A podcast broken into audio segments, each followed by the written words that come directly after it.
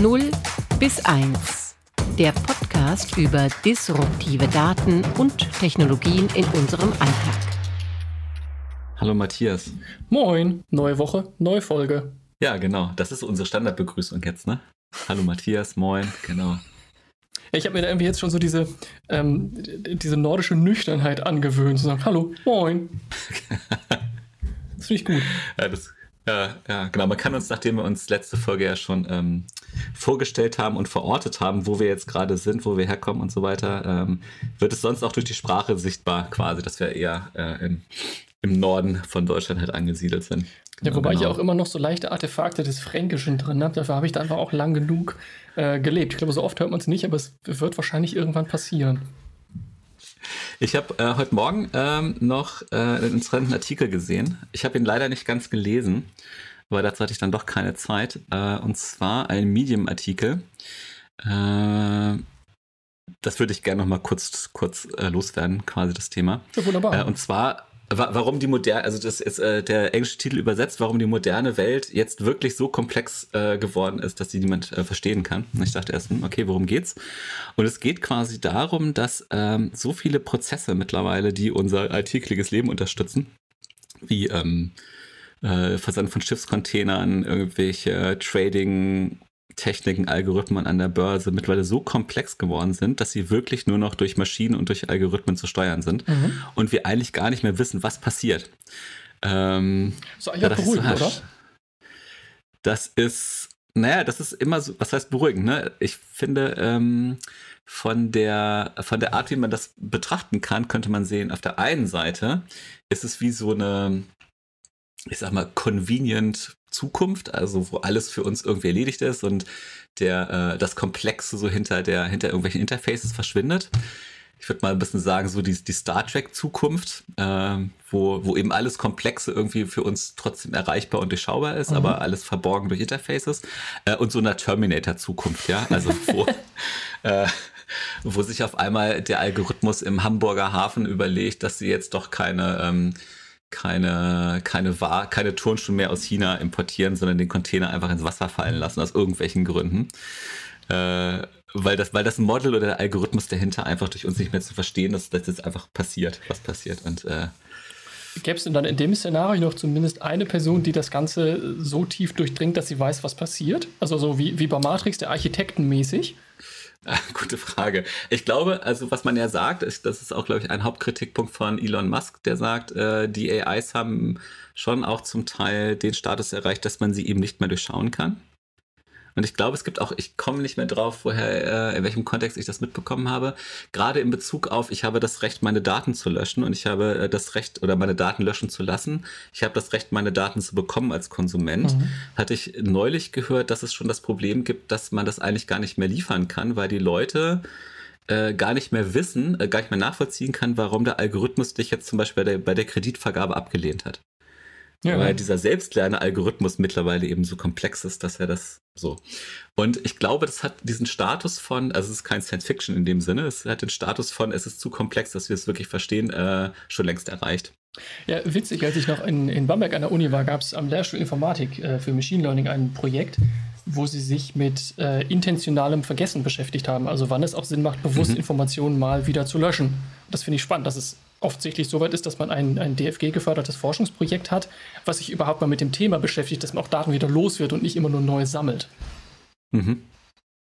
Ja, und also um auf deine Frage könnte man eigentlich sagen, äh, wahrscheinlich braucht es so eine, sag mal, leicht transzendente, angehauchte Person wie den Architekten aus der Matrix, äh, um das überhaupt noch ähm, äh, irgendwie, also äh, zu verstehen nicht, aber irgendwie, dass, dass jemand damit irgendwie interagieren kann mit so einer, mit so einer Komplexität. Und wenn man das jetzt wirklich noch ein Stück weiter treiben will, also äh, um jetzt nicht so komplett ins Esoterische abzudriften, aber im Prinzip könnte man sagen, dass die AIs vielleicht ähnlich komplex werden, also in so eine, ich sag mal, unverständliche Komplexität jetzt gehen, wie das vielleicht äh, für Jahrhunderte Natur halt so war. Ne? Mhm. Also halt dass du wirklich so eine Art äh, AI-Schamanen brauchst, äh, um dir zu erklären, äh, nicht wann es das nächste Mal wieder regnen wird, sondern um zu erklären, wann du das nächste Mal denn deinen, ähm, deinen Kredit bewilligt kriegst oder so oder deine Spotify-Playlist wieder so ist, dass du sie halt auch anhören kannst. Na, das ist ja im Moment auch ganz expliziter ähm, ich weiß nicht, ob man es Trend nennen kann, aber es ist ein großes Thema in der Forschung zu sagen, wie kann ich denn AI wieder erklärbar machen, um nachzuvollziehen, mhm. welche Modelle ähm, Entscheidungen treffen und warum sie diese Entscheidungen treffen. Das ist in, bei meiner Spotify-Playlist der Woche. Es ist mir wahrscheinlich mhm. relativ egal, warum da zwischendurch einfach mal auch Grütze dabei ist.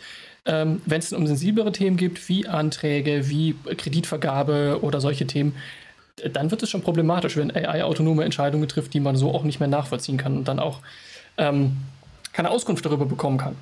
Ja, ich frage mich halt, was, ähm, also gerade dieser Punkt des Vergessens, den du halt angesprochen hast, das ist irgendwie auch interessant, ne? weil die Modelle gehen ja momentan eigentlich davon aus, zumindest verstehe ich es so, dass sie konsequent neue Daten bekommen und mit dem Strom an neuen Daten, was auch immer das bedeutet, immer besser werden. Aber dieses eigentliche Prinzip des Vergessens, was ja eigentlich schon auch irgendwie wichtig ist, also so für, ich sag mal, so menschliche Kognition, dass das eigentlich gar keine Rolle spielt. Und ähm, ich frage mich, ob es ähm, nicht wirklich auch clever wäre, wenn, wenn, wenn künstliche Intelligenzen oder generell sozusagen Algorithmen nicht auch wirklich darauf trainiert sind, manche Sachen auch einfach mal äh, zu skippen oder zu vergessen. Mhm. Das ist halt auch der große Unterschied zwischen äh, menschlicher Kognition und dem, was man äh, bisher artifiziell nachbilden kann. Mhm. Nämlich, dass wir Menschen Details schneller und gerne mal vergessen, aber dafür eher so abstraktere Zusammenhänge oder allgemeinere Prinzipien daraus ableiten und die dann sehr wohl behalten, um sie dann in der neuen Situation anzuwenden. Das kann eine AI an sich innerhalb eines spezifischen Themenkomplexes sicherlich schon ziemlich gut, aber wenn es dann eben mhm. über verschiedene Themen und auch vielleicht sehr abstrakt miteinander verbundene Themen hinweggeht, da wird es dann sehr schwierig. Aber das ist halt für, es ist dann ein Rechenproblem. Also ist im Prinzip egal, es gibt gar nicht die Notwendigkeit, dass man es vergessen müsste, weil du kannst einfach alles immer mehr speichern. Du brauchst ja nur mehr Speicher und mehr Rechenkapazität und vielleicht werden dann lange zurückliegende Themen oder so mathematisch weniger relevant. Die werden dann einfach mhm. rausgerechnet, mhm. aber es ist halt nicht mhm. nötig, es zu vergessen. Ja, stimmt, das wäre eigentlich das Verhalten. Also, wenn man sich menschliches Vergessen so ein bisschen erklärt, ist es ja so, ne, wichtige Fakten merke ich mir mein ganzes Leben lang. Irrelevante Fakten vergesse ich im Zweifelsfall nach zehn Sekunden schon. Und äh, genau so würde dann wahrscheinlich so eine künstliche Intelligenz oder vielleicht auch so ein, so ein selbstlernendes System ja auch arbeiten, ne? zu sagen, über die Dauer der Zeit werden halt nicht relevante Fakten eben auch nie priorisiert. Ja, dann ist es ja quasi fast wie vergessen, so von der, von der Methodik halt her, ne? könnte man fast sagen. Genau, vergessen, ignorieren, irgendwo so in der Schattierung dazwischen wird es liegen. Ja, äh, aber jetzt haben wir doch eigentlich schon einen spannenden Punkt ähm, ja. mit der Komplexität von AI angerissen. Thema für heute haben wir uns überlegt, dass wir doch einfach mal darüber sprechen könnten, so als Einstieg. Äh, wie sieht denn eigentlich so die Geschichte der künstlichen Intelligenz aus? Wo, wo kommen mhm. wir her? Wo stehen wir heute? Was waren vielleicht so wichtige Meilensteine? Und in dem Kontext auch, welche Rolle spielen eigentlich die Leute im Hintergrund, in Anführungszeichen, die solche Systeme bauen? Namentlich äh, Data Scientists, dann in verschiedenen Schattierungen auch vielleicht Machine Learning Scientists oder Machine Learning Engineers, äh, so die, der ganze Komplex und inwiefern die sich vielleicht von dem eher angestaubten Konstrukt des Statistikers unterscheiden. Oder auch nicht. Oder auch nicht. Wir werden es rausfinden.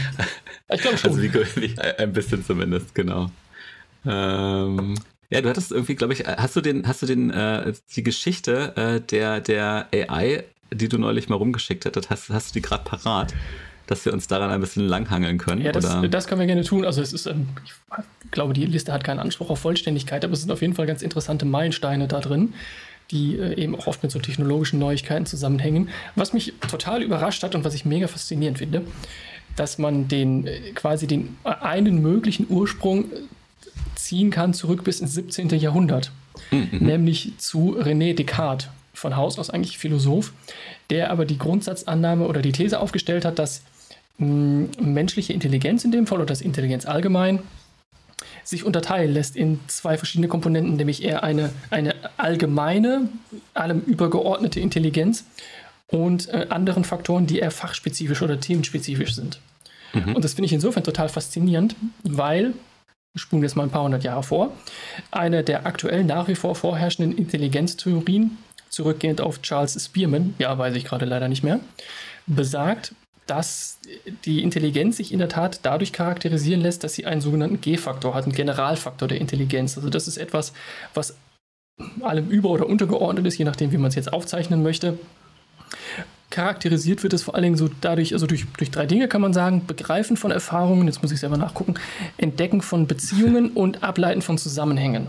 Also alles eher so abstraktere Dinge. Mhm. Und dem werden mhm. dann zugeordnet noch themenspezifischere Faktoren, die sich dann aber nur auf bestimmte Bereiche beziehen. Und das finde ich total spannend, weil das ist, beschreibt ja auch noch ganz gut den Status der KI-Forschung aktuell dass künstliche Intelligenz in ganz spezifischen Themenkomplexen und Bereichen schon wahnsinnig gut ist, aber eben noch nicht diese allgemeine, mhm. abstrahierende und über verschiedenste Bereiche hinweg selbstlernende Intelligenz darstellen kann. Das, was dann eventuell bei Terminator irgendwann uns den Saft abdreht. okay. Das heißt also, so, ich habe es so verstanden, dass du quasi als Mensch in der Lage bist, Sachen wahrzunehmen und dann durch Erfahrung die dann irgendwie in eine Art Zusammenhang bringen kannst und in so eine Kausalität zusammen, äh, in so eine Kausalität bringen kannst. Das ist quasi das, wenn ich intelligent bin, dann ist das so eine meiner Kernfunktionen, die ich dann ausführen kann. Kann man das so verstehen oder?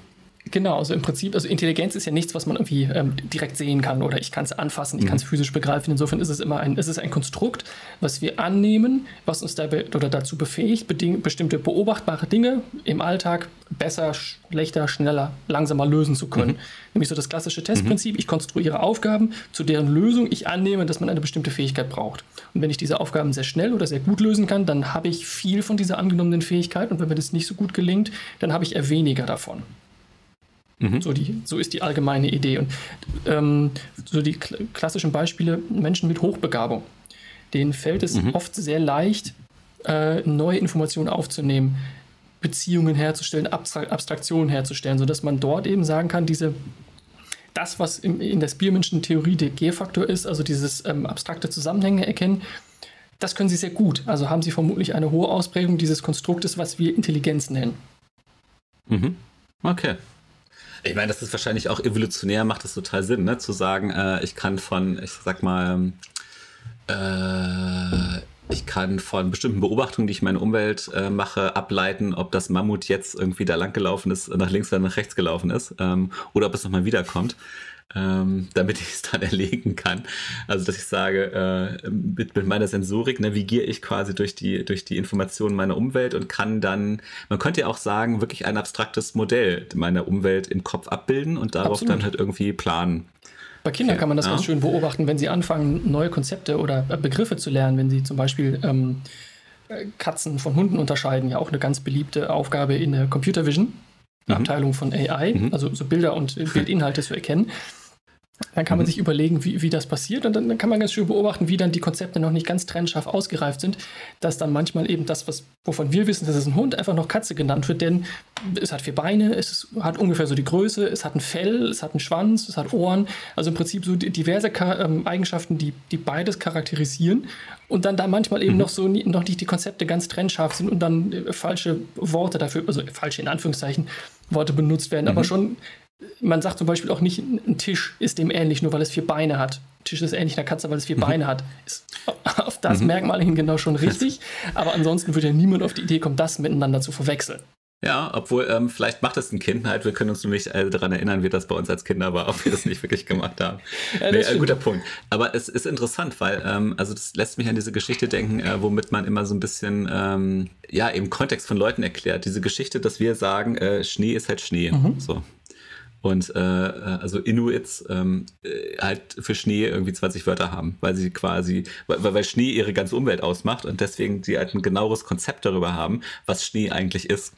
Und so kommt mir das auch vor. Also es ist natürlich in der Tat so eine Art fließender, äh, also es ist so ein fließender Rahmen. Ne? Ich kann halt sagen, ähm, mir ist es möglich, als Mensch irgendwie Katzen von Hunden zu unterscheiden. Das habe ich irgendwann gelernt. Und vielleicht gibt es ja auch irgendwie Wesen, die ähm, nicht ganz so trennscharf sind. Also das sieht halt irgendwie aus wie eine Katze, ist aber eigentlich ein Hund oder so. Das gibt es mit Sicherheit auch in der Tierwelt. Also wo man dann merkt, dass man, dass man ähm, vielleicht den eigenen ähm, äh, die, die Kategorien auf äh, sozusagen das zu unterscheiden dann für sich zu eng gesteckt hat. Das klingt eigentlich so, wie ich verstehe, wie ein Computer das eigentlich auch lernt. Ne? Also ähm, man gibt ihm halt Daten, äh, der sagt halt, das ist halt, sagen wir mal, eine Katze und ähm, man sagt in einem, in einem geführten Prozess, nee, das ist falsch, das ist ein Hund. Mhm. Und beim nächsten Mal und beim, beim tausendsten Mal weiß es dann quasi. Das ist ja im Grunde genommen fast wie bei einem Menschen auch.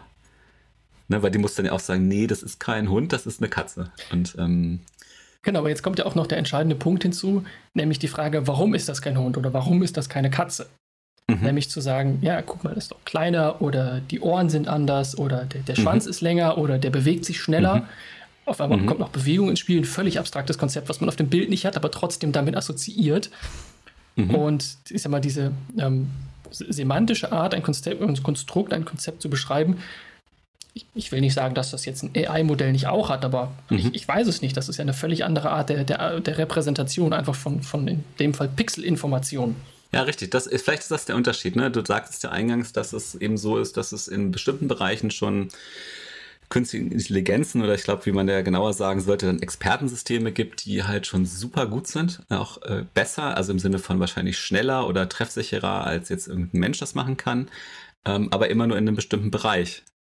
Und was noch nicht da ist, ist diese Fähigkeit, ähm, Sachen so zu lernen, einfach selbstständig auf andere Bereiche zu übertragen. Also mhm. ne, die, die AI, die dein Auto halt sicher durch den Verkehr steuert, ähm, versagt halt völlig, wenn sie Katzen von Hundebildern unterscheiden kann. Absolut. Und ein Mensch kann halt beides.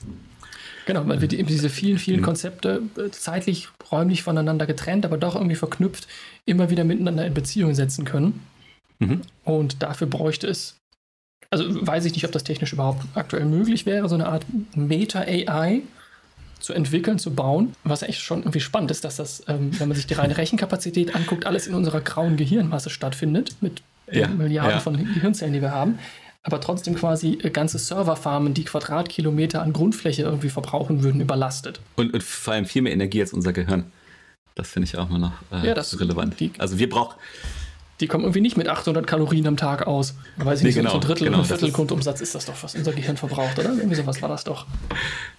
Ja, ja, das ist richtig. Also genau, wir essen ein Brötchen und dann kann man auch schon mal was, kann man schon mal einen Hund von einer Katze unterscheiden und ähm, ein Computer braucht da ein bisschen mehr zu. Wir waren jetzt aber bei Descartes stehen geblieben. Wollen wir da sozusagen noch mal kurz, äh, noch mal kurz bei einsteigen? Oder? Äh, bei ihm selber oder bei der weiteren Entwicklung?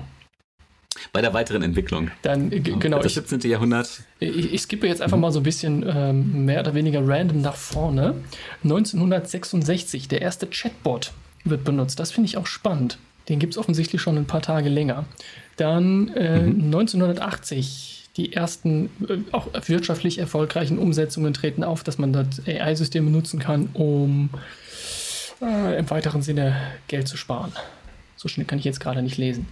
1988, das ist ein ganz interessantes Beispiel, weil AI hier zum ersten Mal anfängt, auch ähm, Prinzipien der Wahrscheinlichkeit zu nutzen mhm. und nicht nur regelbasierte Systeme okay, zu verwenden. Das, ja, okay. Ja, also regelbasiert bedeutet, ähm, alle also im Chatbot war das dann wahrscheinlich so von 1966, den du gerade meintest.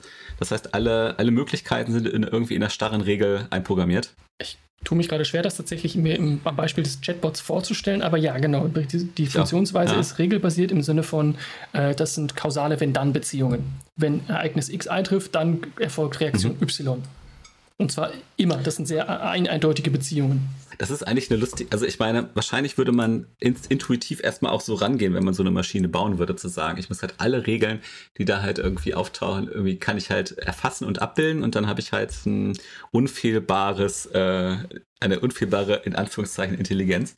Ähm, auf der anderen Seite klingt es jetzt so äh, mit, mit so zeitlichem Abstand, ähm, eigentlich ein bisschen, bisschen Quatsch oder ein bisschen lächerlich, ne, zu sagen, dass man, dass man überhaupt denkt, dass es möglich wäre, äh, alle Wahrscheinlichkeiten jetzt zum Beispiel beim autonomen Fahren mhm. in ein festes Regelset zu integrieren. Ähm, wirkt irgendwie seltsam, ne? Also, äh, weil es ja wirklich die Komplexität der Welt und auch so die ähm, Komplexität der, ähm, also wie Faktoren zusammenkommen, zufällig, also fast zufällig, halt völlig außer Acht lässt. Ähm, und wahrscheinlich in, in, in vielen Systemen, die wir heute quasi als künstliche Intelligenz bezeichnen, wenn da regelbasierte, ähm, also wenn es da halt regelbasiert wäre, wahrscheinlich ein totalen Chaos enden würde. Absolut, denn die Welt ist nicht regelbasiert wenn wir vielleicht äh, selbst bei dem äh, Beispiel autonomes Fahren, da freue ich mich immer ganz besonders drüber, wenn ich an der Ampel stehe, es losgeht und die Person vor mir ganz normal anfährt und dann irgendwann im Beschleunigungsprozess mhm. Äh, sich überlegt, jetzt vielleicht doch mal eine kurze Pause einzulegen, da rechnet ja kein Mensch mit, warum sollten sie das tun? Und trotzdem, wenn es dann passiert, ist es ärgerlich, weil man echt aufpassen muss. Und da funktioniert die Regel genau. dann nicht, die Ampel wird grün, alle Autos fahren an. Fahrlo. Ja, ja, richtig. Okay, das heißt sozusagen, offensichtlich gab es dann irgendwann sozusagen einen Bruch irgendwie, äh, dass man sagt, okay, mit Regeln kommen wir nicht weiter und jetzt äh, schnappen wir uns die mathematischen Modelle der Wahrscheinlichkeit. Genau. Das ist eigentlich sehr gut zusammengefasst. Das lässt mich an ein Buch denken, das muss ich kurz auch nochmal sagen. Also ich bin ja immer hier fürs, fürs Bücher, äh, fürs Bücherdroppen. Ja, das finde ich gut. Ich verlinke ich immer und du hast immer Buchtipps. genau. äh, ähm, und zwar, äh, das ist ganz interessant, ich habe es auch mal kurz recherchiert. Ähm, das, war, das war ein Mathebuch, das habe ich ähm, vor, ich glaube, das habe ich 1995 gekauft oder so. Und äh, ging um, also ist ein populärwissenschaftliches Buch, genauen Titel schreibe ich dann nochmal in die äh, Show Notes. Äh, aber es ging um Fuzzy Logic. Mhm. Das war halt irgendwie so ein ganz, ich weiß gar nicht, wie alt die Forschung dazu ist, aber besagtes Buch ist eben aus Mitte der 90er. Und ich fand das total spannend, weil es eben darum geht zu sagen, in der normalen Logik, also in der mathematischen Logik, gibt es halt 0 und 1. Also entweder ist was wahr oder es ist halt was falsch. Und ähm, das Buch beginnt genau, genau, es beginnt, glaube ich, mit einem ganz praktischen ähm, Aspekt, der mir total plausibel erschien, und zwar zu sagen, ab wann ist jemand groß? Ja, also normalerweise würdest du sagen, jemand ab 1,80 ist groß und dann würde man sagen, jemand, der 1,79 ist, ist halt klein. So, mhm. und ähm, das macht natürlich keinen Sinn. Also intuitiv würden wir sagen, das ist halt Quatsch. Jemand, der 1,79 groß ist, ist halt nicht ganz so groß, aber er ist auch nicht klein. Und dieses Fuzzy-Buch oder dieses Buch über Fuzzy Logic legt ganz cool dar, dass es eben auch Werte zwischen 0 und 1 gibt, dass du sagst, du bist halt zu 0, also 0,9 bist du halt groß mit 1 1,75. Und jemand, der 1,30 ist, ist halt eher 0,1 groß, also eher sozusagen klein. Und ähm, ein weiteres interessantes Beispiel war halt, äh, wohnst du näher an Hamburg oder an Hannover? Und dann kannst du sagen, also du, du, du, machst so Wolken um die Städte, die nach außen halt immer sozusagen, also da nimmt der Wert halt ab und dann kannst du halt eben sagen, du, du wohnst zu einem Punkt von 0,3 bei Hannover und 0,7 an Hamburg und dann kann man das so ein bisschen fuzzy-mäßig machen. Und das fand ich ganz schlüssig, weil ich gesagt habe, das ist eigentlich ein besseres Modell, die, ähm, die Wirklichkeit halt einzu, also die Wirklichkeit mathematisch einzufangen. Mhm. Und ähm, das erinnert mich jetzt gerade so ein bisschen an das, was wir jetzt gerade haben, ne? zu sagen, ähm, dieses regelbasierte Modell in so künstlichen Intelligenzen ist eigentlich dieses harte 0 und 1 Modell. Die Regel wird halt entweder erfüllt oder nicht. Ähm, die kann auch super komplex sein, also das Regelset, aber trotzdem geht es immer darum, hast du halt 0 oder 1. Und diese äh, Möglichkeit mit Wahrscheinlichkeiten zu rechnen, ne? also ähm, die finde ich, ähm, das fand ich schon bei, diesem, bei dieser Fuzzy Logic sehr schlüssig und äh, finde ich bei dieser, ähm, bei dem Prinzip der Wahrscheinlichkeit halt, ähm, also das, da erschließt es sich mir halt auch. Und das Buch endet lustigerweise auch mit neuronalen Netzen, was ja quasi äh, scheinbar die Technologie ist, die hinter vielen dieser künstlichen Intelligenzen jetzt halt steckt. Genau, als, als Grundbaustein für Deep Learning. Mhm. Ja, das ja. ist eigentlich ganz spannend, weil es setzt oder basiert ja auf der Annahme, dass es ähm, eine absolute Wahrheit gibt, die trennscharf ist mhm. zu, einer, zu dem Nicht-Teil der Wahrheit. Ja, das ist spannend. Mhm. Ich glaube, dass die, ähm, ich meine, das, das zeigt sich ja. Also ich meine, alles, was jetzt durch, ich sag mal, Deep Learning, neuronale Netze, durch selbstlernende Systeme unterstützt ist, das ist ja auch also wirklich mh, mm, überzeugend gut einfach, dass man wirklich sagt, boah, krass, wie kann ein Computer das eigentlich machen? Wie kann es möglich sein, dass ich halt bei Google ähm, ein Bild hochlade und ähm, der mir sagt, was da drauf ist. Mhm. Also wirklich, ne, sagt, da sind drei Kühe, eine frisst und das ist eine grüne Wiese und dahinter sind noch Berge und so. Das ist schon, äh, finde ich, echt beeindruckend. Oder alles eben auch, was wirklich mit autonomem Fahren zu tun hat. Das sind ja so die konkretesten Beispiele. Ähm, da kann ich, ist, äh, kann ich kurz hm? mal droppen, autonomes Fahren. 2005 die erste Grand DARPA Challenge. Ähm, äh, ah. erfolgreich be bewältigt, irgendwo in der Mojave-Wüste. Genau. Mojave-Wüste, äh, ein 100 Kilometer Parcours durch die Mojave-Wüste der dann von einem Auto vollständig autonom abgefahren werden muss. Kann ich jedem nur empfehlen, sich dazu mal Videos anzugucken. Ja, ist ein bisschen nerdy, aber sieht einfach auch total witzig aus, wenn die Autos dann völlig, völlig zufällig und wirr durch die Gegend fahren und irgendwann irgendwelche kleinen Hänge runterpurzeln, weil sie halt überhaupt nicht mehr wissen, ähm, wo sie vorbeifahren. Die gibt es schon ein paar Tage länger, aber in der Tat in 2005 war es das erste Mal, dass ein Auto vollständig autonom diese 100 Kilometer durch die Wüste gefahren ist. Schon faszinierend. Ja, durch, gesteuert durch eine künstliche Intelligenz. Also durch ein. Oh, genau, also im Wesentlichen durch ein, ein autonom agierendes System, was Entscheidungen ja. trifft, wo, wo, die, wo die Straße lang geht. Denn der Weg an sich, die Strecke ja. war ja nicht vorprogrammiert zu sagen, du musst jetzt einfach nur eine bestimmte Geschwindigkeit benutzen und dann in der, ah, ja. der Geschwindigkeit fährst du in der Zeit so und so viele Meter ab, dann biegst du rechts, dann biegst du links, sondern Das musst du halt selbstständig sensorisch aufnehmen, wie die Strecke aussieht, wie das Terrain ist, ob es rechts, ob es links, ob es kurvig fahren muss und dann jeweils selbstständig entscheiden, wie schnell kann ich fahren, wo muss ich bremsen, muss ich lenken, wie muss ich lenken, um dann am Ende wieder im Ziel anzukommen. Ja, das klingt wirklich nach so einem typischen Regelsystem. Ne? Du hast halt irgendwie eine, eine Reihe an Inputwerten und dann musst du halt nach, ähm, nach bestimmten Regeln oder nach bestimmten Wahrscheinlichkeiten halt ähm, Aktionen treffen und das ist dann sozusagen dein Output. Und ähm, das in so einer konsequenten, äh, in so einer konsequenten Loop, in so einer konsequenten Schleife. Ähm, kann man wahrscheinlich, gerade wenn du sozusagen in unbekannten äh, Kontext unterwegs bist, wie zum Beispiel, du musst halt einfach dieses Rennen fahren und kennst die Straße halt vorher nicht, die du sonst ja einprogrammieren könntest in dem Sinne. Mhm. Ähm, ja, dann, dann, brauchst du ja wirklich ein System, was eher, ich sag mal, so ein bisschen fließend darauf reagieren kann, was halt gerade passiert. In diesem Fuzzy Logic Buch ist ein gutes Beispiel darin, da benutzen sie Fuzzy Logic, um so einen Kran zu steuern, der Container von einem, ähm, von einem Schiff autonom mhm. äh, rüberfährt. Und da ist die Problematik halt auch. Ne? Also wie, wie steuerst du sozusagen die, ähm, die Trägheit des Containers aus und dass der nicht anfängt zu schwingen und so weiter. Und dann Stimmt, hast ja. du aber Wind und dann musst, dann musst du halt messen. Das ist wie so eine, also wie so ein wirklich ganz geschlossenes System, wo du aber nicht mit harten Werten arbeitest, weil du nicht sagen kannst, okay, wenn ich jetzt drei Meter gefahren bin, dann stoppe ich weil du eben nicht wissen kannst, wie jetzt gerade heute der Wind ist oder aus welcher Richtung der kommt zum Beispiel. Das heißt, die haben eher damit äh, dann eben auch fuzzy-mäßig gearbeitet. Wenn der Wind eher stark ist, dann bremse eher ein bisschen mehr, früher ab. So, also immer mit diesen leicht relativierenden Worten. Ja. Ähm, ich hätte dann auch das Gefühl, dass sowas wie so ein neuronales Netz zum Beispiel, um darauf kurz mal wieder irgendwie, ähm, das ist doch im Prinzip eigentlich, ich frage dich jetzt mal so ein bisschen als Data, als der Mann für die Zahlen zu sagen. So ein neuronales Netz ist doch eigentlich sozusagen nur eine relativ komplexe Anhäufung von Wahrscheinlichkeiten, oder? Kann man das so sagen? Oder ist das jetzt ein bisschen sehr, sehr, sehr falsch oder sehr populärwissenschaftlich formuliert? Äh, nee, also man, man kann das bestimmt schon so sagen. Äh, mhm. Müsste ich lügen, dass ich mich selber so perfekt damit auskenne, weil das doch irgendwie auch immer noch relativ komplex ist.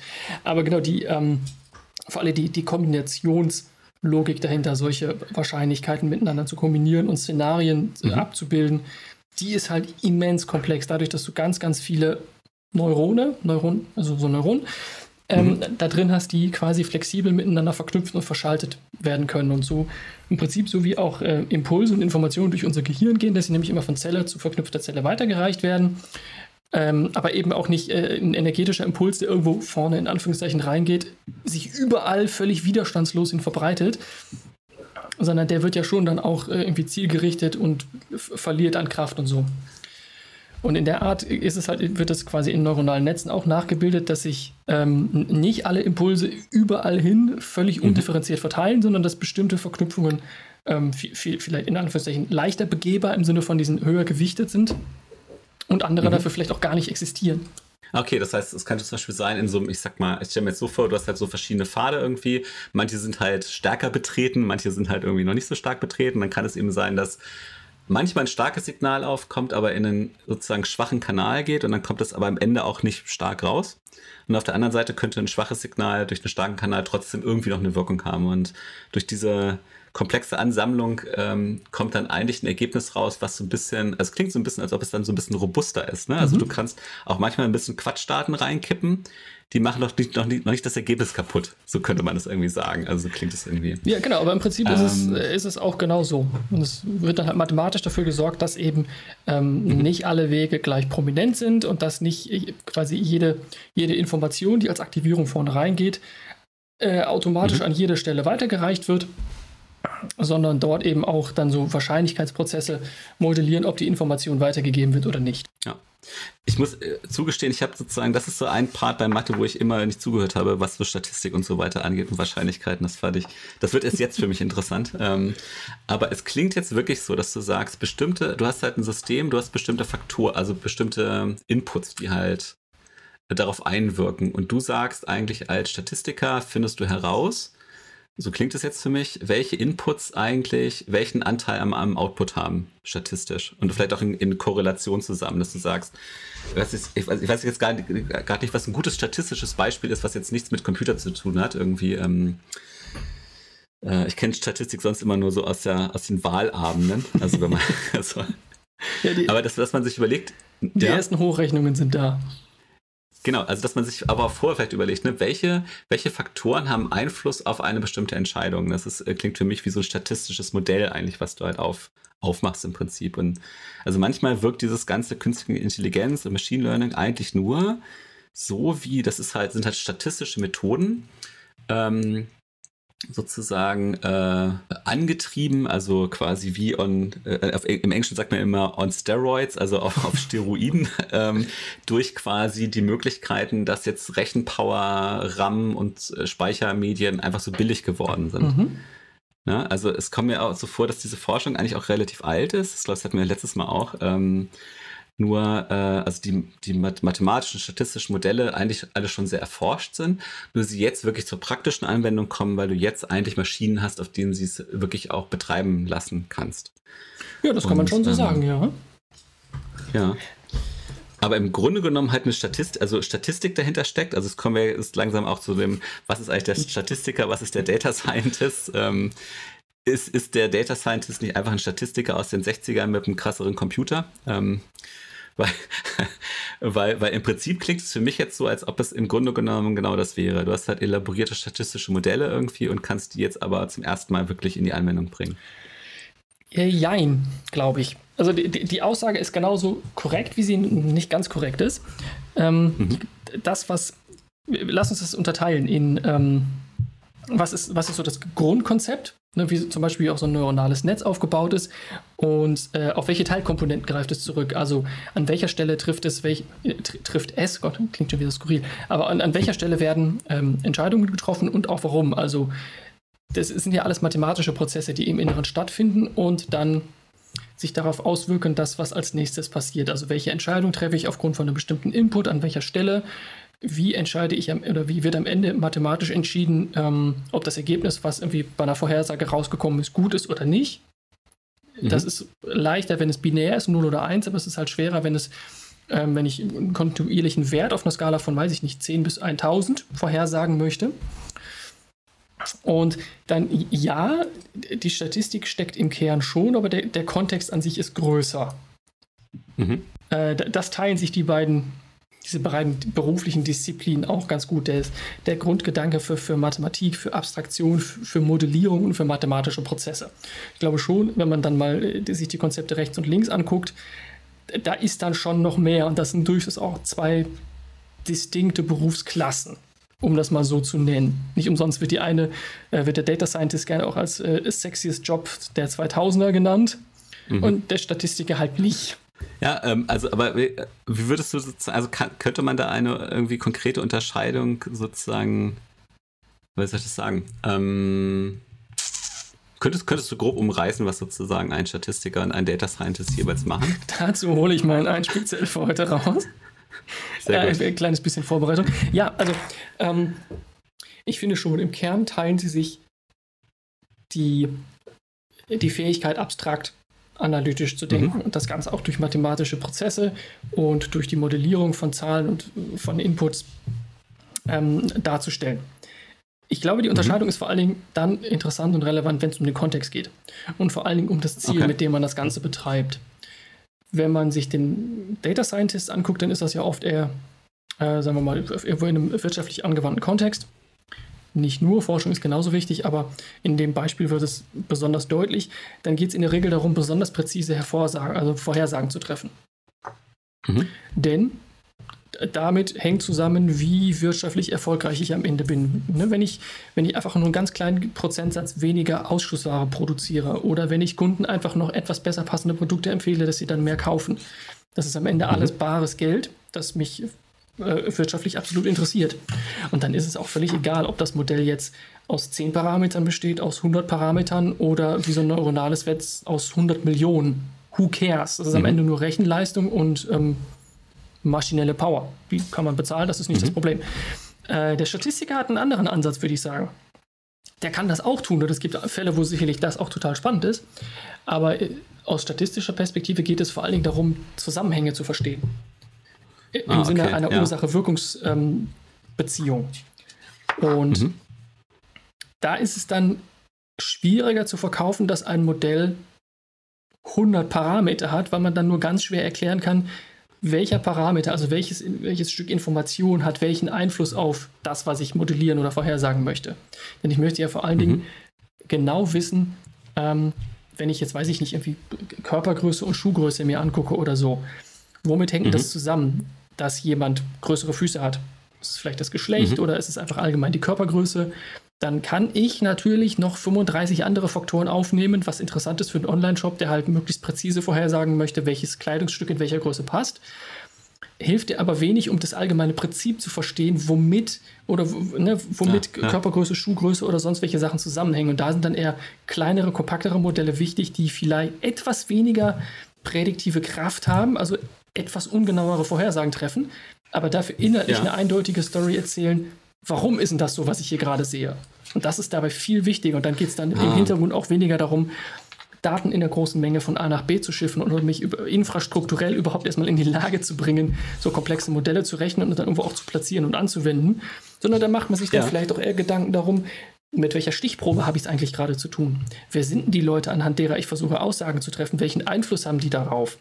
Stichprobenziehung und ähm, Stichprobeneffekte sind ein wahnsinnig Riesenthema und auch echt hyperkomplex das ist für ein Machine Learning oder für jemanden, der maschinelles Lernen betreibt, ein Data Science re relativ egal, denn deine Stichprobe sind immer genau die Leute, die halt deine Website oder de dein Produkt nutzen. Ist ah, völlig ja. egal. Und genauso muss es sein, denn das muss für jeden funktionieren. Kannst nicht bestimmte Leute ausschließen, weil sie sagen, ah, ist jetzt nicht ganz die richtige Zielgruppe, sorry. Das ist aber, das ist ein echt, ich finde das cool. Jetzt habe ich es auch, äh, glaube ich, verstanden, also jetzt habe ich es wirklich verstanden. Äh, diese Unterscheidung zu sagen, also es gibt halt ich würde das jetzt auch gar nicht so, ähm, also man kann es an diesem Data Scientist und Statistiker festmachen, stimmt schon, aber ich habe jetzt so im Kopf, also es gibt halt einmal, ich sag mal ein bisschen so angewandte, äh, also angewandte Statistik im Sinne von das, das, Data, der Data Scientist hat ein Ziel und versucht quasi das halt mit diesen Methoden zu erreichen.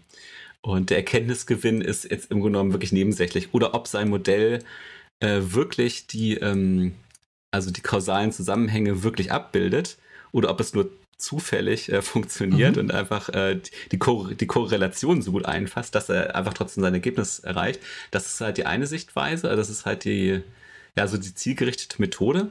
Und das andere ist wirklich so zu sagen, ich möchte halt verstehen, warum die Dinge so sind, wie sie sind. Das ist ja wirklich so ein wissenschaftlicher Ansatz, könnte man sagen. Vollkommen richtig. Ja? im, wenn, ja. ich, wenn, ich, so Machine Learning Sachen baue, dann, jetzt mal plump formuliert, ist es verhältnismäßig egal, warum es das tut, was es tut, solange es ja. das ausreichend gut tut und die Qualität des Outputs am Ende konstant immer hoch bleibt. Äh, völlig egal, was hm. im Modell an sich passiert, solange das Ergebnis immer gut ist.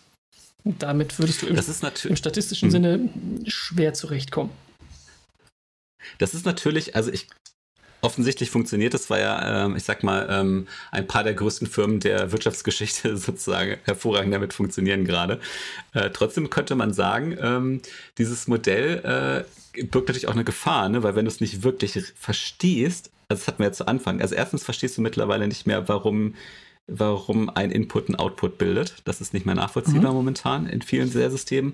Und es ist dir auch theoretisch quasi egal, weil du ja. sagst, Hauptsache das, Hauptsache das Ziel wird erstmal erfüllt, kann es natürlich, ist es nicht ausgeschlossen, dass irgendwo, sage ich mal, ein unerkannter Fehler oder eine unerkannte falsche äh, Gewichtung eines einer Input-Variable drin steckt, die ähm, das ganze Ding mal irgendwo jemanden um die Ohren fliegen lässt.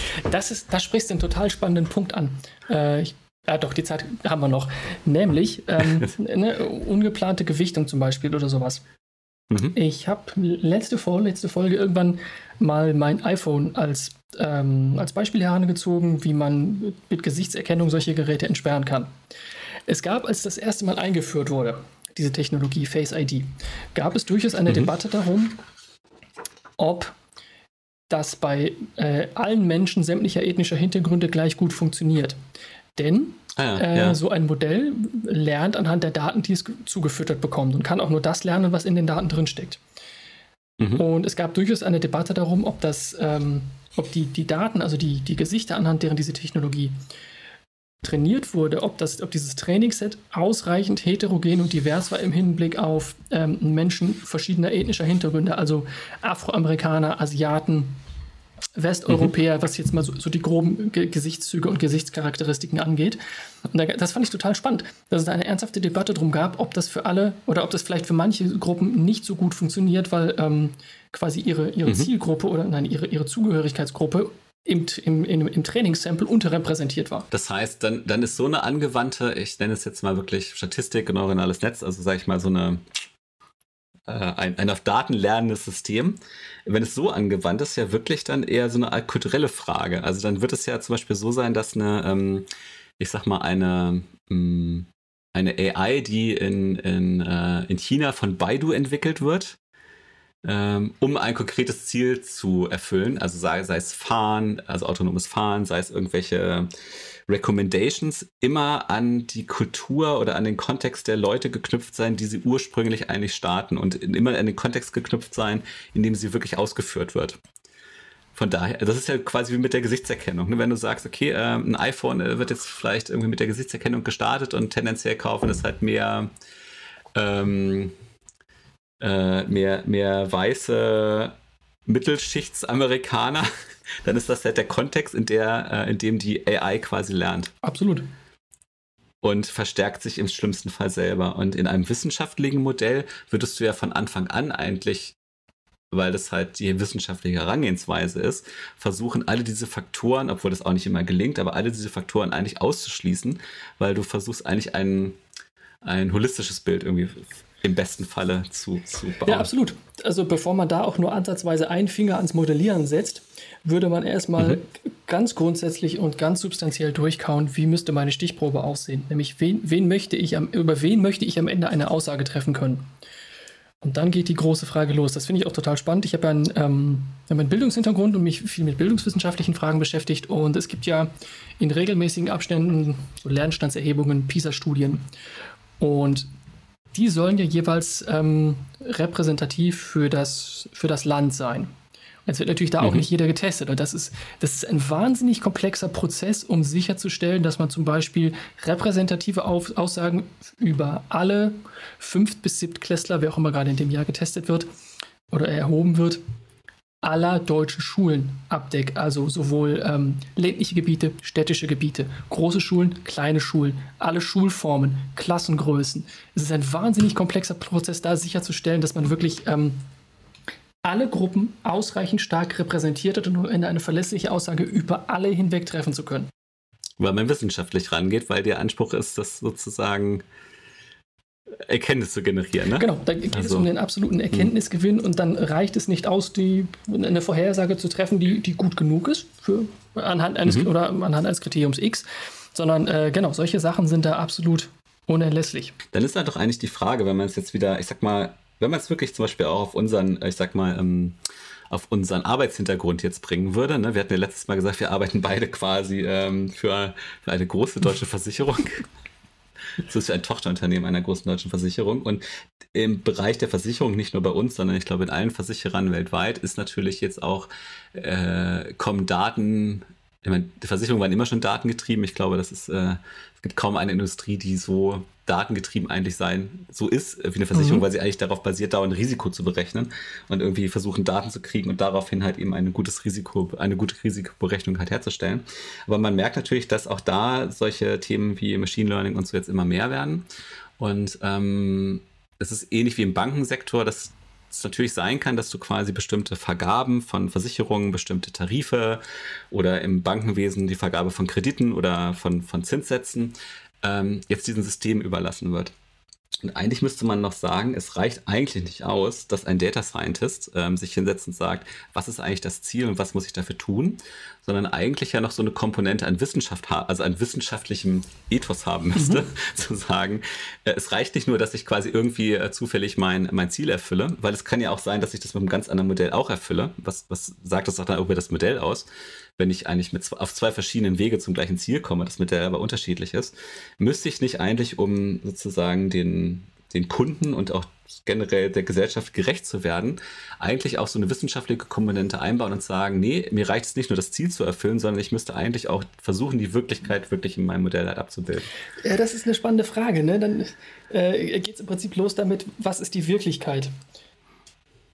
Mhm. Und, ja, guter ähm, Punkt. Okay. Also was mir gerade so als Gedanke durch den Kopf schoss, ist, äh, angenommen, man hat automatische Systeme, die solche Entscheidungen treffen, zu sagen, dem Kunden bieten wir eine Versicherung an mhm. oder ähm, diesen Schadensanspruch, mhm. den prozessieren wir einfach, das wird erstattet. No questions asked, einfach direkt durchgereicht. Ähm, es ist ja dann schon schwierig sicherzustellen, dass dort kein, ähm, ja, kein, kein Bias drin ist, im Sinne von, dass niemand systematisch oder zufällig benachteiligt wird weil mhm. man einfach die Komplexität der Modelle nur noch schwer nachvollziehen kann, gerade im Hinblick mhm. darauf, warum im Einzelfall bei bestimmten Kriterien welche Entscheidung getroffen wird. Kann man natürlich die Gegenfrage stellen und sagen, wenn das Menschen tun, tun die das denn überhaupt so wertfrei und neutral? Ah. Und mhm. wie, wie würde man dann versuchen, daran zu gehen, zu sagen, was, was ist denn Neutralität? Was ist Subjektivität? Wo, ist, mhm. wo setzen wir einen Standard fest und wer setzt den fest? Wenn wir als, als menschliche Entscheider ja nie hundertprozentig objektiv in dem Sinne sind, kann ja der, ein neutraler Standard, den wir einem maschinellen System mitgeben, schon eigentlich per Design nicht so 100% neutral sein. Das ist, das ist eigentlich schon wieder so eine Art philosophische mhm. Frage, in die man dann abdriftet, aber eine sehr spannende. Genau. Und ich würde da gleich antworten, der Unterschied ist halt, wenn du, ähm, wenn du das wirklich mit Menschen machst, die natürlich auch wirklich voreingenommen sind, ähm, die kannst du aber fragen. Und die können es dir im besten Fall auch erklären, warum sie jetzt so gehandelt haben. Das ist ja genau das, was bei den Modellen quasi, ähm, bei, den, äh, bei den Expertensystemen gerade äh, gerade nicht mehr passiert. Ne? Die kannst du halt nicht mehr fragen. Ja, das soll man meinen, aber ich, äh, ich würde da zum Teil auch argumentieren und sagen, dass nicht all das, was wir so im Alltag tun, bewusste Prozesse sind. Weil wir mhm. ja auch äh, durchaus von, von impliziten Mustern, Erfahrungen, Meinungen geleitet sind, dass uns vielleicht manchmal auch einfach jemand, den wir vor uns gegenüber uns haben, an jemanden unterbewusst erinnert, den wir einfach richtig, richtig doof finden. Und niemand würde sagen, ach ja, der ah, erinnert okay. mich an den, oh, den finde ich, find ich richtig blöde, den gebe ich keine Versicherung. Weil, ne, wenn man das Wort ausspricht, merkt man schon, dass ja. das irgendwie Quatsch ist, aber äh, nichtsdestotrotz ist das ein grundsätzliches Handlungsmuster, was ja abläuft in uns, so unterbewusstes. Stimmt. Stimmt. Und das heißt, man, da, ja. da schließt mhm. sich dann so ein bisschen wieder dieser philosophisch anmutende Kreis. Das heißt, man könnte eigentlich zusammenfassen, auf der einen Seite ist, sind diese Expertensysteme ähm, problematisch, weil wir halt nicht wissen, warum sie das tun. Auf der anderen Seite können sie aber auch viel gerechter sein. Ja. Also vielleicht, vielleicht verteilen sie ja wirklich auch gerechter den Kredit oder die Versicherung, als es halt jetzt ein Makler oder ein Bank, Bankangestellter machen würde, weil der gerade einen schlechten Tag hat. Ja, ich so. finde auf jeden Fall den Gedanken interessant, mal zu sagen, ähm, oder von der, von der Perspektive wegzukommen, die AI ist immer nur potenziell gefährlich, weil man nicht weiß, was sie mhm. tut, mhm. in der impliziten Annahme, dass das bei Menschen ja so viel besser ist. Und ich glaube, das mhm. ist nicht automatisch in jedem Fall gegeben. Das mhm. hilft jetzt im Alltag nur so bedingt weiter, ist aber trotzdem eine schöne Gedankenübung. Das heißt, für mich würde das heißen, wahrscheinlich ist, die, ist der beste Weg genau zu sagen, äh, Mensch, Mensch und Maschine arbeiten Hand in Hand. In friedlicher Koexistenz. und äh, ja, und kontrollieren sich gegenseitig. Ähm, dass du sagst, bestimmte Prozesse gibst du halt ab an, an eine künstliche Intelligenz und vielleicht haben wir in bestimmten Bereichen zu viel abgegeben, weil ähm, besagt der Medium-Artikel eingangs, äh, der geht halt davon aus, dass du sagst, die, Sa die Sachen, also so viel von unserer notwendigen Infrastruktur ist halt maschinell gesteuert und nicht mehr wirklich nachvollziehbar ähm, dass wenn sie ausfällt, wir wirklich mhm. großes Problem haben. Ähm, also vielleicht darf man sich nicht zu sehr abhängig davon machen.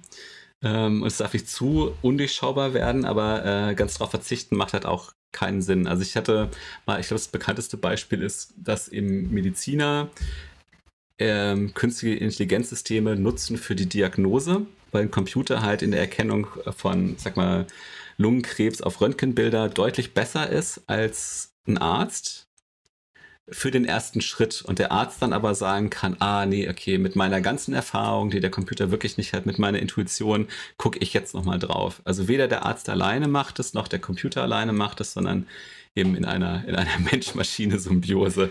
Das ist ja das, was wir als Menschen immer am besten konnten. Ja, das ist eine spannende Frage. Ähm, vielleicht so als Ausblick auch auf eine, eine der nächsten Folgen müssen wir mal gucken. Irgendwann sollten wir mhm. auf jeden Fall über äh, Gesundheitsthemen sprechen. Das ist höchst spannend, was da passiert. Ähm, Absolut. Ich könnte mir vorstellen, dass man gerade in dem Bereich durchaus ähm, verhältnismäßig harmonisch so eine Koexistenz erzielen kann, indem man genau solche Themen oder so, so, so wiederkehrende Themen durchaus auch auslagert Wenn einfach so, wenn, mhm. wenn klar ist, ein Computer kann zum Beispiel MRT oder Scanbilder einfach sehr viel genauer und präziser analysieren, wird der Computer an sich aber danach noch keinen Behandlungsplan vorschlagen. Und der Computer sitzt danach mhm. auch nicht neben dem Menschen, der gerade erfährt, dass er vielleicht an Krebs erkrankt ist und dessen Welt erstmal mhm. zusammenbricht mhm. und eigentlich nur jemanden braucht, der ihm die Hand hält, dass er kurz mal durchatmen mhm. kann. Dass es gar nicht mhm. darum geht, wird der eine das andere oder das eine den anderen ersetzen, sondern wie kann mhm. man Menschen dazu befähigen, das finde ich eigentlich immer ein ganz schönes, eine ganz schöne Grundsatzidee, wie, wie solche Sachen koexistieren kann, nämlich Menschen dazu befähigen, mehr Besseres von dem zu tun, was sie einmalig gut können, indem man andere mhm. Dinge auslagert an Computer und sie Dinge tun lässt, die sie wahnsinnig gut hinkriegen, in ihrer limitierten Möglichkeit. Ja. Ja, das ist, eine gute, das ist ein gutes Fazit. Ich glaube, ich gucke mir am Wochenende 2001 an. Odyssey im Weltraum? Okay.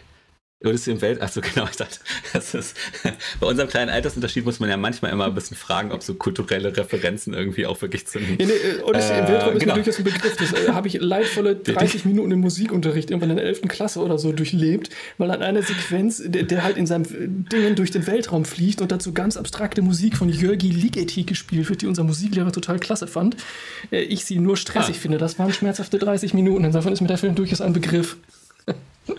Okay, ähm, ich, hätte es, also ich hätte es als Referenz jetzt genommen quasi für ein, ähm, da, da sieht man ja ein nicht so, also da sieht man zwar die Symbiose zwischen Mensch und Maschine, zwischen den Astronauten und Hell, die aber ja nicht so gut endet. Von daher werde ich mir den Film nochmal angucken, jetzt, jetzt im Hinblick darauf, wo, wo man vielleicht hätte eine andere Abzweigung nehmen können oder warum, äh, warum Hell so reagiert, wie er reagiert hat. Ach ja, Mensch ähm, und Maschine. Würde ich sagen. Immer spannend. Würdest du denn, würdest du denn sagen, dass, ähm, dass der Data Scientist immer noch ein auch, auch 20, also zu auch, auch ein, ein paar Jahrzehnte ins, ins, ähm, ins 20. Jahrtausend rein ähm, nach wie vor eine, ins 20. Jahrhundert rein nach wie vor eine, eine, ähm, eine Tätigkeit ist, die man, ähm, die man machen, also ist es eine Tätigkeit mit Zukunft, so kurz gesagt? Oder meinst du, dass der Data Scientist selber auch irgendwann quasi in der Maschine verschwinden wird? Ja, das ist genau der spannende Punkt. Ich glaube, wenn man den Data Scientist als jemanden beschreibt, der in der Lage ist, Daten abstrakt zu verarbeiten, sie zu benutzen, Fragen zu stellen und dann Daten heranzuziehen, um diese Fragen zu beantworten, dann ja, absolut. Mhm.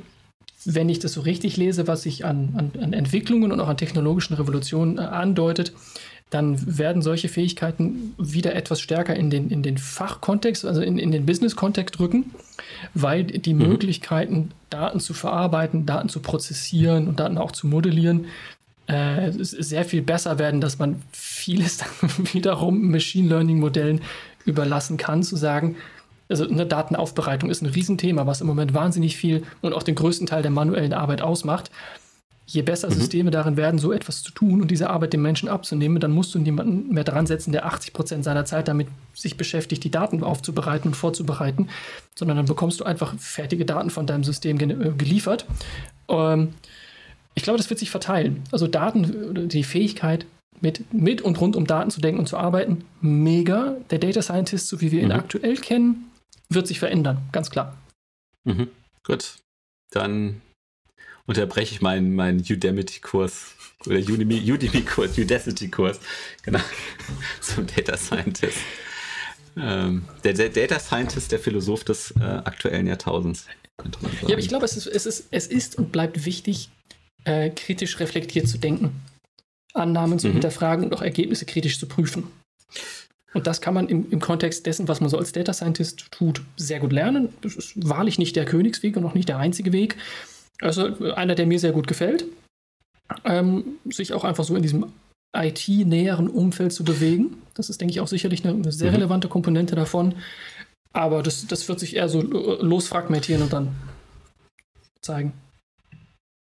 Mir fällt da gerade noch eine Sache zu ein, die muss ich jetzt echt noch loswerden, weil ich, ich denke gerade daran, es gibt ja in Deutschland geschützte Berufe. Also es gibt Berufe, die du kann, die kannst du nicht machen, wenn du nicht eine bestimmte Ausbildung mit einer entsprechenden Prüfung absolviert hast. Ja, also es fängt im Handwerk an, aber ich denke jetzt gerade an Architekten und ähm, an Ärzte. Also ich kann jetzt nicht einfach sagen, so, ich bin jetzt Architekt, äh, ich, ich baue jetzt ein Haus für andere Leute.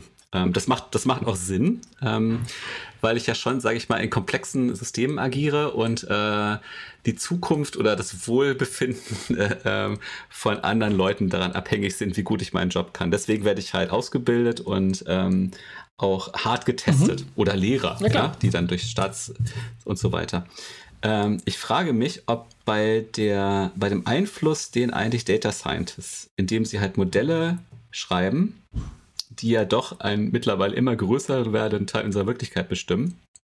Und zwar gesundheitlich, wirtschaftlich, kriegen wir Kredite, ähm, was auch, mhm. also ne, sozusagen den ganzen Bereich, das volle Paket. Ob dieser Beruf nicht eigentlich einer härteren Ausbildung unterliegen müsste und vor allem einer härteren staatlichen Prüfung oder einer, nicht einer staatlichen Prüfung, aber einer organisierten Prüfung, dass du sagen kannst, du kannst halt Data Scientist nur werden, wenn du halt das dritte Data Scientist Startexamen gemacht hast.